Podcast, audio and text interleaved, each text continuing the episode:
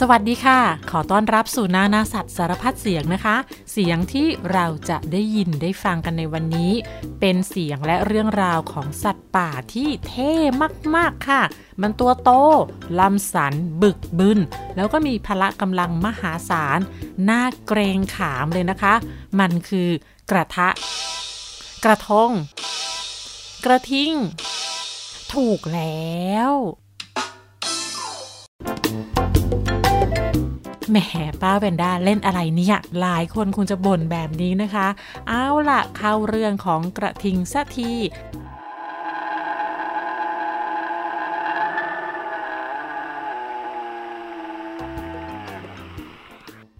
ก่อนที่เราจะรู้จักกับชีวิตของกระทิงนะคะ เรามารู้จักรูปร่างหน้าตาของกระทิงกันก่อนค่ะ เพราะเชื่อว่าน้อยคนจะเคยเห็นตัวจริง เพราะมันอยู่ในป่า โอกาสที่จะเจอยากมากค่ะ แต่สามารถเจอตัวจริงได้ที่สวนสัตว์ แต่ก็ว่าละค่ะ กระทิงไม่ใช่สัตว์ยอดนิยมที่คนชื่นชอบอย่างฮิปโป ยีราฟ สิงโต กรงของกระทิงในสวนสัตว์ก็มักจะถูกมองข้ามมองผ่านนะคะ หลังจากวันนี้ที่เราได้รู้จักกับกระทิงแล้วนะคะ ถ้ามีโอกาสไปเที่ยวสวนสัตว์อีกแล้วก็อย่าลืมแวะไปทักทายกับกระทิงนะคะ เพื่อจะได้รู้ว่าเจ้าสัตว์ตัวโตรูปร่างหน้าตาแบบนี้ มันเคยมีมากมายในป่า แล้วก็เคยถูกคนไล่ล่าจนเกือบจะสูญพันธุ์เลยล่ะค่ะ กระทิงมีรูปร่างคล้ายวัว ขนสั้นเกรียนเป็นมันสีดำหรือแกมน้ำตาล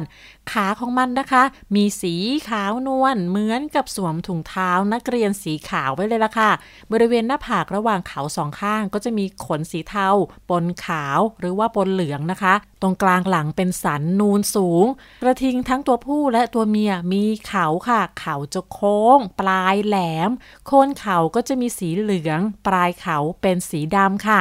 ตัวใหญ่ล่ำสันบึกบึนราวกับนักกล้ามเลยนะคะ นั่นแสดงให้เห็นว่ามันเป็นสัตว์ที่แข็งแรงมาก มันอาศัยอยู่ในป่าที่อยู่ห่างไกลจากผู้คนนะคะ อยู่ทั้งทุ่งหญ้าแล้วก็ป่าภูเขาค่ะ ส่วนมากจะรวมตัวกันเป็นฝูง ในฝูงก็จะประกอบด้วยแม่กระทิงและลูกๆ ส่วนลูกตัวผู้ที่โตเป็นหนุ่มแล้วเนี่ยก็จะแยกตัวไปจากฝูง ไปใช้ชีวิตลำพัง แล้วก็จะเข้ารวมฝูงต่อเมื่อถึงฤดูผสมพันธุ์ นั่นก็คือมาหาคู่นั่นเองค่ะ ในประเทศไทยเมื่อก่อนเนี่ยเราสามารถพบกระทิงได้ตามป่าในทุกภาคของประเทศเลยค่ะ ซึ่งศัตรูในธรรมชาติก็มีเสือโคร่งแล้วก็ฝูงหมาใน แต่ทั้งเสือโคร่งและหมาในนั้นก็ไม่ได้ทำให้กระทิงมีจำนวนน้อยลง เท่ากับมนุษย์ค่ะ ครั้งหนึ่ง มนุษย์นั้นไล่ล่ากระทิงจนเกือบจะสูญพันธุ์เลยนะคะ เรื่องนี้ย้อนกลับไปเมื่อประมาณ 60 ปีที่ผ่านมาค่ะ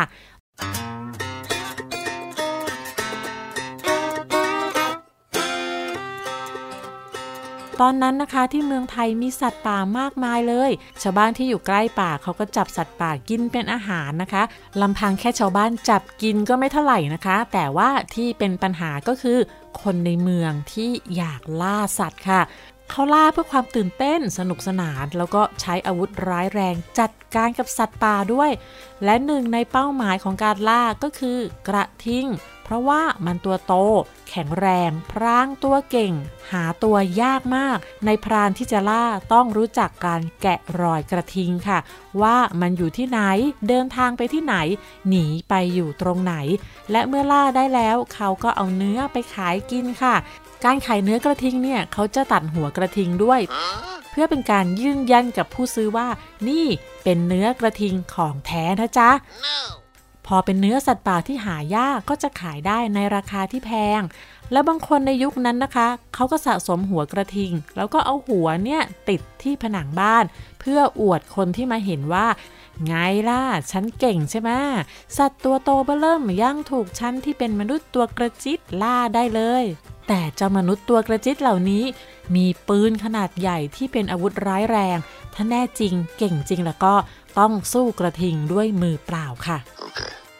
ทีนี้เมื่อเวลาผ่านไป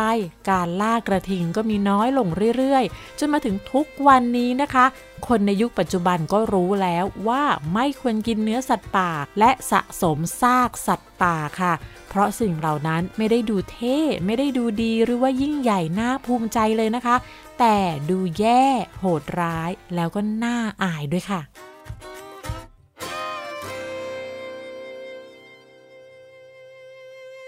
ที่เล่ามานั้นก็คือเรื่องของกระทิงในเมืองไทยค่ะ ที่ป้าแวนด้าก็ไปค้นหาข้อมูลในอินเทอร์เน็ตในหนังสือหรือว่าถามคนรู้จักกระทิงเพื่อที่จะมาเล่าให้ฟังนะคะ แต่ว่าในการค้นหาข้อมูลนั้น ถ้าเราพิมพ์คำว่ากระทิงลงในอินเทอร์เน็ตแล้วก็ เราจะพบเรื่องของนักสู้วัวกระทิง สนามสู้วัวกระทิง และมีคำว่า matador ขึ้นมาอย่างมากมายค่ะ ซึ่งป้าเวนด้าก็อ่านเรื่องราวทั้งหมดเหล่านี้ เพื่อที่จะมาสรุปให้ฟังว่า ในต่างประเทศเขามีกีฬาที่ชื่อว่า สู้วัวกระทิงค่ะ การสู้วัวกระทิงนะคะ เป็นวัฒนธรรมแล้วก็เป็นกีฬาอย่างหนึ่งของประเทศสเปนค่ะ ซึ่งปฏิบัติสืบทอดกันมายาวนานเป็นพันปีเลยนะคะ การสู้วัวกระทิงที่ประเทศสเปนนั้นมีชื่อเสียงโด่งดังไปทั่วโลกค่ะ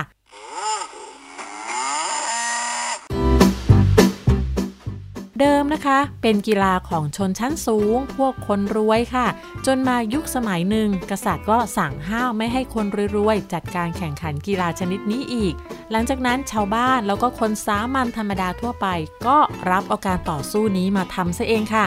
การสู้วัวกระทิงนั้นไม่ได้มีทุกวันนะคะ จะมีเฉพาะเทศกาลสู้วัวค่ะ ซึ่งจะจัดตั้งแต่เดือนมีนาไปจนถึงเดือนตุลาคมค่ะ เทศกาลสู้วัวที่มีชื่อเสียงที่สุดก็คือ เทศกาลซานอิซิโดรจัดที่กรุงมาดริดประเทศสเปน เขาจัดต่อเนื่องกันเป็นเวลา 27 วันเลยล่ะค่ะ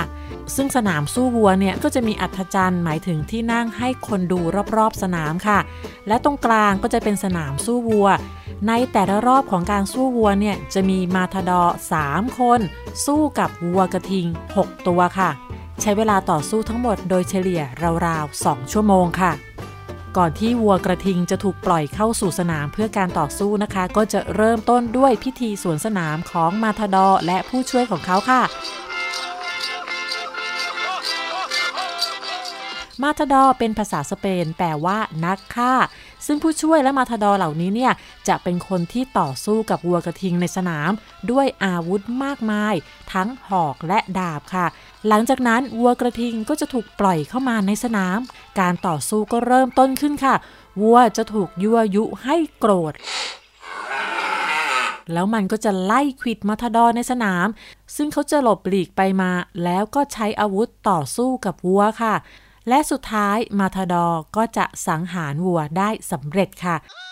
แต่ก็มีบางครั้งนะคะที่มาทดอโดนขิดจนบาดเจ็บหรือเสียชีวิต แต่สุดท้ายวัวก็ต้องตายอยู่ดี ด้วยฝีมือของมาทดอคนอื่น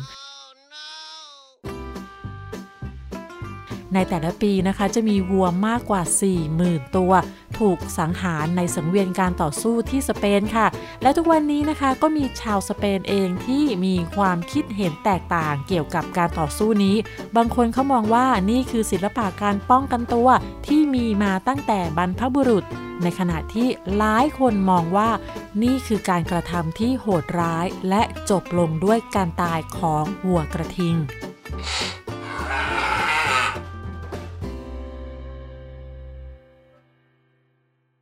ได้รู้เรื่องเศร้าๆของเจ้าวัวตัวโตกันแล้วนะคะ ตอนนี้ก็มีเรื่องสงสัยมาถามลุงหมอเกษตรนายสัตวแพทย์เกษตรสุเตชะ เรื่องที่สงสัยก็คือ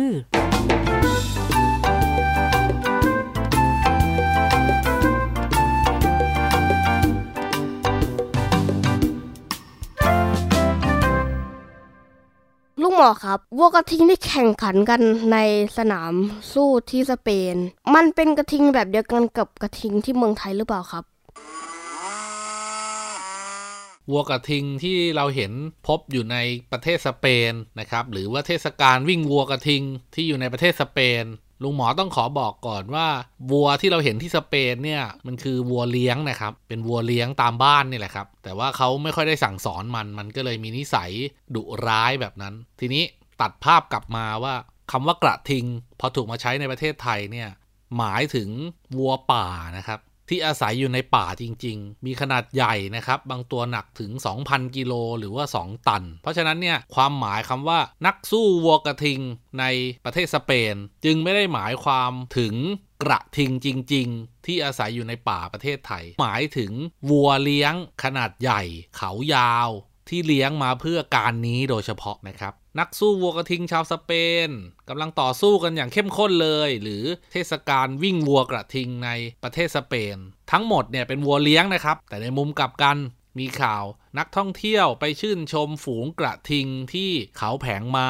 อำเภอวังน้ำเขียว จังหวัดนครราชสีมา อันนั้นคือวัวป่านะครับ ตัวใหญ่ลักษณะไม่เหมือนกันเลยครับ แต่ว่าในคำไทยในภาษาข่าว เขาอาจจะเอามาใช้ทดแทนกันได้ แต่ว่าเวลาพูดถึงวัวกระทิงยังไงดูรูปก่อนนะครับ แล้วก็ดูถึงอ้างถึงที่มาด้วย ก็จะเข้าใจได้มากขึ้นครับ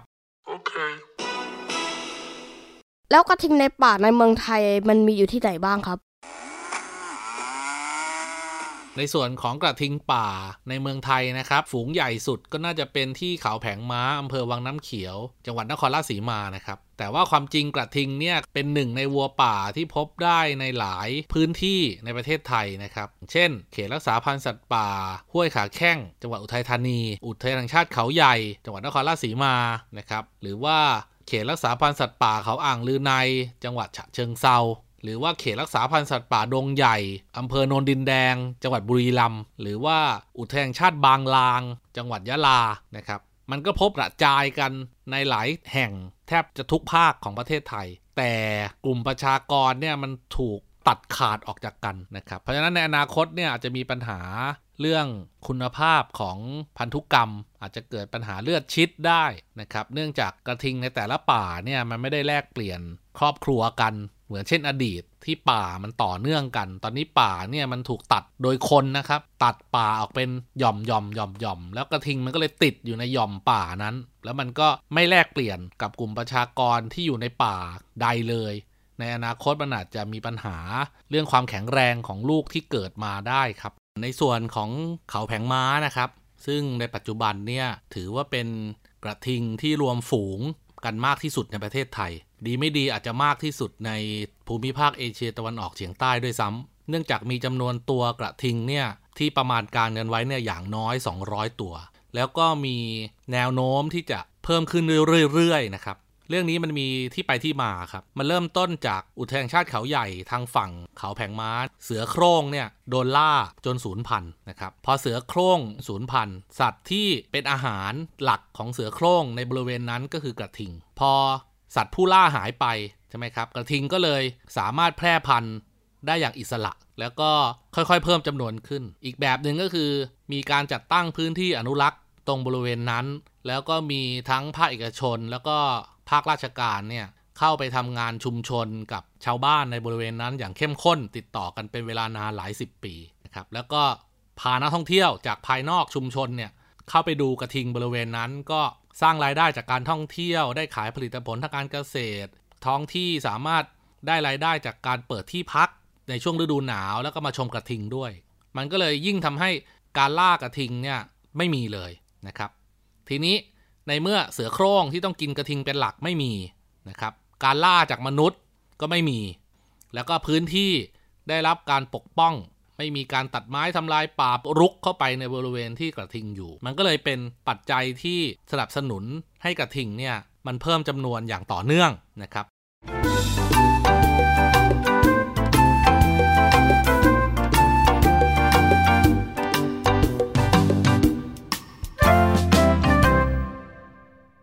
กระทิงป่าในเมืองไทยมีอยู่ตัวหนึ่งค่ะ ที่โด่งดังในโลกโซเชียลที่สุดเลย มันมีชื่อว่าทองดี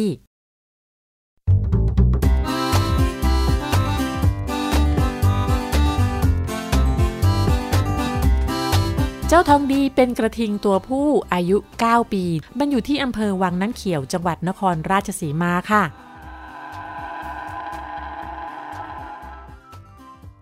ที่ว่าโด่งดังนั่นก็เพราะว่ามันเป็นกระทิงที่ตัวใหญ่มาก และเชื่องมากๆด้วยนะคะ มันเที่ยวไปปรากฏตัวตรงนู้น ตรงนี้ตรงที่มีคนอยู่ค่ะ เช่น ที่ป่าหญ้าทางเข้าหมู่บ้าน จู่ๆนะคะ ก็มีคนพบกับกระทิงตัวใหญ่ เดินเล็มหญ้าอย่างสบายใจ โดยที่ไม่มีท่าทีดุร้ายเลยนะคะ และบางวันมันก็ไปโผล่ที่สวนของชาวบ้าน มากินน้ำในบ่อ มากินน้ำในถังในกระมังที่เขาวางเอาไว้ค่ะ วันดีคืนดีก็ไปปรากฏตัวแถวลานกลางเต็นท์นักท่องเที่ยวที่เขามาเที่ยวพักผ่อนที่เขาแผงม้า จังหวัดนครราชสีมาค่ะ ซึ่งมันวนเวียนป้วนเปี้ยนอยู่แถวนั้นเป็นเวลานานเลยค่ะ จนเจ้าหน้าที่ต้องไล่มันให้กลับเข้าไปในป่า อย่ามารบกวนนักท่องเที่ยวค่ะสำหรับเจ้าทองดีนั้นนะคะ เป็นกระทิงป่าที่คุ้นเคยกับคนเป็นอย่างดี และชาวบ้านในพื้นที่แถวนั้นก็จะ คุ้นเคยกับเจ้าทองดีด้วยนะคะ เจ้าทองดีนั้นจะมีลักษณะต่างจากกระทิงตัวอื่นนั่นก็คือ ดวงตาข้างขวาของมันบอดมานานหลายปีแล้วค่ะ ซึ่งก็คาดเดากันว่ามันคงจะถูกงูพิษพ่นใส่ดวงตาขณะที่หากิน และบางครั้งมันเดินออกมาจากป่าด้วยสภาพที่มีบาดแผลตามร่างกาย เพราะต่อสู้กับกระทิงด้วยกันค่ะ นั่นเป็นเรื่องธรรมดาของกระทิงตัวผู้ที่มักจะต่อสู้กัน นักรบก็ย่อมมีบาดแผลค่ะเจ้าทองดีนั้นนะคะ มันจะเดินลงมาจากภูเขาออกจากป่าในช่วงหน้าแล้งของทุกปีค่ะ เพื่อมาหากินอาหารในหมู่บ้าน โดยไม่เคยทำร้ายใคร แถมยังคุ้นชินกับชาวบ้านเป็นอย่างดีเหตุที่มันคุ้นกับคนนะคะ ก็เพราะว่าทองดีนั้นเป็นลูกของมะลิ มะลิเป็นกระทิงหลงฝูงที่เจ้าหน้าที่อุทยานแห่งชาติเขาใหญ่เลี้ยงเอาไว้ค่ะ พอมะลิโตเป็นสาวก็ไปเจอกระทิงตัวผู้ในป่า แล้วก็มีลูก นั่นก็คือทองดีนั่นเองค่ะ พอคลอดทองดีออกมา มันก็เติบโตมากับคน ซึ่งเจ้าหน้าที่อุทยานที่ดูแลก็ไม่ได้กักขัง เขาก็เลี้ยงแบบปล่อย พอโตเป็นหนุ่ม พฤติกรรมตามธรรมชาติของกระทิงตัวผู้ก็คือ มันจะออกจากแม่ออกจากฝูง เพื่อไปหากินลำพังเพียงตัวเดียวค่ะ และเมื่อถึงฤดูผสมพันธุ์เมื่อไหร่ มันก็จะกลับเข้าฝูงเพื่อมาหาคู่ค่ะ เดิมทีเจ้าทองดีอาศัยหากินอยู่ที่ผากระดาษ ในเขตอุทยานแห่งชาติเขาใหญ่ และมันก็เดินหาอาหารมาเรื่อยๆ แต่เพราะว่ามีการบุกรุกแหล่งอาหารของกระทิงป่า เพื่อทำพื้นที่การเกษตรปลูกพืชผักต่างๆ ไม่ก็ทำบ้านพักนะคะ ทองดีก็เลยต้องเดินออกจากอุทยานแห่งชาติเขาใหญ่มาเรื่อยๆ จนปรากฏตัวให้ชาวบ้านได้เห็นเป็นระยะระยะค่ะ คนแถวนั้นก็จะคุ้นเคยกับมันเป็นอย่างดี ถ้าคนที่ไม่รู้จักมาก่อนนะคะ มีหวังเห็นกระทิงตัวโตเดินเข้ามาแบบนี้ต้องวิ่งป่าราบแน่ ๆ เลยค่ะ เพราะว่าสัตว์ป่านะคะ เขาจะมีสัญชาตญาณการระแวดระวังสูงมาก บ่อยครั้งค่ะที่มีข่าวกระทิงขิดคนทำร้ายคนในป่า นั่นก็เพราะว่ามันระวังตัวป้องกันตัว มันไม่รู้จักคนแล้วก็ไม่รู้ว่าคนที่มันเจอนั้นจะมาทำร้ายมันหรือเปล่าค่ะ ทางที่ดีที่สุดนะคะ ถ้าใครเจอกับเจ้าทองดีแล้วก็ให้ดูอยู่ห่างๆดีกว่า เพราะว่ากระทิงนั้นตัวใหญ่แรงเยอะ แล้วมันก็เป็นสัตว์ป่าด้วยนะคะ บางครั้งนะคะก็แอบเป็นห่วงว่า สัตว์ป่าที่ไว้ใจคนมากเกินไป ถ้าวันหนึ่งมันไปเจอคนไม่ดีเข้าแล้วก็ อาจจะเกิดอันตรายกับตัวมันขึ้นก็ได้ค่ะ และถ้าเกิดมีใครนะคะ ไปทำร้ายทองดีเข้า มันก็อาจจะจำฝังใจเหมือนกับช้างป่านะคะ ที่เคยโดนคนทำร้าย หรือว่าโดนรถบีบแตรใส่ วิ่งไล่ชน มันจะจำลักษณะรถคันนั้นไว้เลยนะคะ แล้วถ้าบังเอิญไปเจอรถที่เหมือนเหมือนหรือว่าคล้ายกันแล้วก็มันจะเข้าทำร้ายรถคันนั้นทันทีเลยค่ะ เพราะว่ามันไม่ชอบแล้วมันก็จำฝังใจด้วย ซึ่งก็อาจจะไม่ใช่รถคันเดิม หรือว่ารถของคนที่ไม่เคยเจอกับมันมาก่อนก็เป็นได้ค่ะ เรื่องแบบนี้นะคะเป็นเรื่องที่ละเอียดอ่อนที่เราต้องรู้จักทำความเข้าใจ และมีความรู้เกี่ยวกับสัตว์ที่เราไปเจอค่ะ ถ้าใครสงสัยนะคะว่าจะหาความรู้ได้ที่ไหนไม่ยากค่ะ ฟังได้จากรายการนานาสัตว์สารพัดเสียงนี้ละค่ะ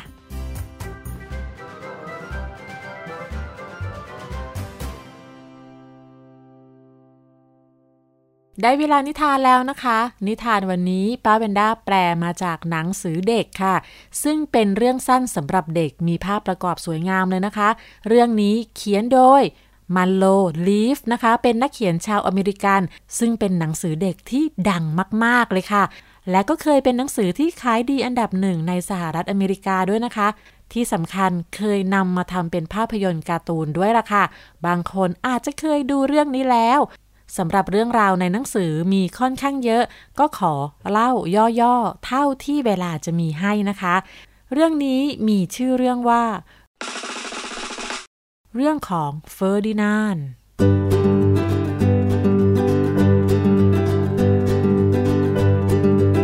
กาลครั้งหนึ่งในสเปน มีวัวน้อยตัวหนึ่ง ชื่อว่าเฟอร์ดินาน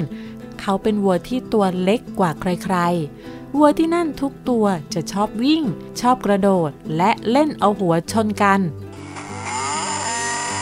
แต่ไม่ใช่เฟอร์ดินานเขาชอบที่จะนั่งเงียบๆ ชื่นชมและดอมดมดอกไม้ เขามีที่ที่เขาโปรดปรานนั่นก็คือในทุ่งหญ้าใต้ต้นไม้ใหญ่ เขาจะนั่งใต้ร่มไม้ได้ทั้งวัน บางครั้งแม่ก็เป็นห่วงเขา กลัวว่าเขาจะเหงาและเดียวดายแม่บอกเขาว่าให้ไปเล่นกับวัวน้อยตัวอื่นๆบ้าง แต่เฟอร์ดินานก็ส่ายหัวและบอกกับแม่ว่า เขาชอบที่นี่มากกว่า ชอบที่จะนั่งเงียบๆและดมกลิ่นหอมของดอกไม้แม่ก็เข้าใจและยอมรับในสิ่งที่เฟอร์ดินานชื่นชอบ แม่ปล่อยให้เขานั่งใต้ต้นไม้ และมีความสุขกับการนั่งเงียบๆ ชื่นชมดอกไม้ จนหลายปีผ่านไปเฟอร์ดินานเติบโตขึ้นเรื่อยๆ จนกระทั่งเขามีร่างกายที่ใหญ่โต และแข็งแรงกว่าวัวตัวอื่นทั้งหมด วัวตัวอื่นๆ ก็ยังคงเล่นต่อสู้เอาหัวชนกันทั้งวัน ทุกตัวต่างฝึกฝนตัวเอง เพื่อจะได้เป็นวัวนักสู้ในสนามสู้วัวกระทิงที่ยิ่งใหญ่ แต่ไม่ใช่เฟอร์ดินานเขายังคงชอบที่จะนั่งเงียบๆใต้ต้นไม้ต้นเดิม วันหนึ่งมีชายห้าคนเข้ามาในที่แห่งนี้ เขามาหาวัวที่ดุร้ายที่สุดปาเถื่อนที่สุด และแข็งแกร่งที่สุด เพื่อไปเป็นวัวนักสู้ในการสู้วัวกระทิงที่กำลังจะมีขึ้นเร็วๆนี้ วัวตัวอื่นๆนั้นต่างก็วิ่งไปรอบๆสนาม ส่งเสียงคำราม พ่นลมหายใจอย่างดุดัน กระโดดที กระโดดเตะ และกระโจนใส่กันให้ดุร้าย น่ากลัว เพื่อที่ชายห้าคนจะเลือกพวกเขาลงสนามต่อสู้ แต่เฟอร์ดินานไม่สนใจ เขาเดินไปใต้ต้นไม้ใหญ่ที่โปรดปราน และกำลังจะนั่งลงที่พื้นหญ้า แต่โชคร้ายที่เขาไม่ได้ดูว่า ตรงที่เขากำลังจะนั่งนั้น มีพึ่งตัวใหญ่อยู่หลายตัว ทันทีที่เขาย่อนก้นลงไปไม่ทันได้สัมผัสกับพื้นหญ้า พึ่งก็เข้ามารุมต่อยปล่อยเหล็กใน จิ้มลงไปที่ก้นของเขา เฟอร์ดินานสะดุ้งสุดตัวเขาร้องอย่างเจ็บปวด กระโดดโยง พึ่งยังคงบินตามเขา เขาวิ่งหนีเตลิดเปิดเปิงไปรอบสนาม พุ่งเข้าชนรั้วอย่างรุนแรง จนรั้วพังทั้งแถบ เสียงโห่ร้องปรบมือจากชายทั้งห้าคนดังขึ้น หนึ่งในนั้นพูดว่าพบแล้วนี่ละคือวัวกระทิงที่ใหญ่ที่สุด แข็งแกร่งที่สุด และดุร้ายที่สุดเหมาะสำหรับการลงสนามต่อสู้ในศึกวัวกระทิงครั้งนี้ แล้วพวกเขาก็จูงเฟอร์ดินานออกไป พวกเขาตั้งฉายาว่าเฟอร์ดินานจอมโหด วันสู้วัวกระทิงมาถึง วันนั้นผู้คนทั่วทั้งเมือง รวมทั้งสาวสวยหลายคน ต่างก็มาที่สนามต่อสู้ เพื่อมาดูมาทาดอร์สุดหล่อต่อสู้กับเฟอร์ดินานจอมโหด เมื่อเฟอร์ดินานถูกปล่อยเข้าสู่สนามต่อสู้ เขาก็เผชิญหน้ากับมาทาดอร์ที่สวมเสื้อคลุมสีแดง มีดาบ พวกเขาตัวสั่นด้วยความกลัว เมื่อเห็นรูปร่างอันใหญ่โตของเฟอร์ดินาน ผู้ชมโดยเฉพาะสาวๆ ต่างก็โยนดอกไม้ลงมาในสนาม เพื่อให้กำลังใจมาทาดอร์รูปหล่อเฟอร์ดินานก็เดินมาที่ดอกไม้เหล่านั้น แล้วเขาก็นั่งลง สูดกลิ่นหอมของดอกไม้ เขาไม่ต่อสู้ ไม่พุ่งเข้าใส่ใคร และไม่สนใจอะไรทั้งนั้น ไม่ว่าจะถูกยั่วยุให้โกรธแค่ไหนก็ตาม ซึ่งนั่นก็ทำให้มาทาดอและนักสู้อื่นๆ โกรธมากพวกเขาโกรธจนร้องไห้ เพราะทำอะไรไม่ได้ สุดท้ายพวกเขาก็ต้องเดินออกจากสนามไป พร้อมกับเสื้อคลุมและดาบ ส่วนเฟอร์ดินานนั้นก็ถูกพากลับไปยังทุ่งหญ้าของเขา ซึ่งทุกวันนี้เขาก็ยังคงมีความสุขกับการนั่งใต้ต้นไม้ และดมกลิ่นหอมของดอกไม้เงียบๆตามลำพังและทั้งหมดนั้นก็คือเรื่องราวของกระทิงค่ะ แล้วพบกันใหม่ในคราวหน้านะคะ วันนี้สวัสดีค่ะ ติดตามรายการทางเว็บไซต์และแอปพลิเคชันของไทย PBS Podcast Spotify SoundCloud Google Podcast Apple Podcast และ YouTube Channel Thai PBS Podcast Thai PBS Podcast. View the world via the voice.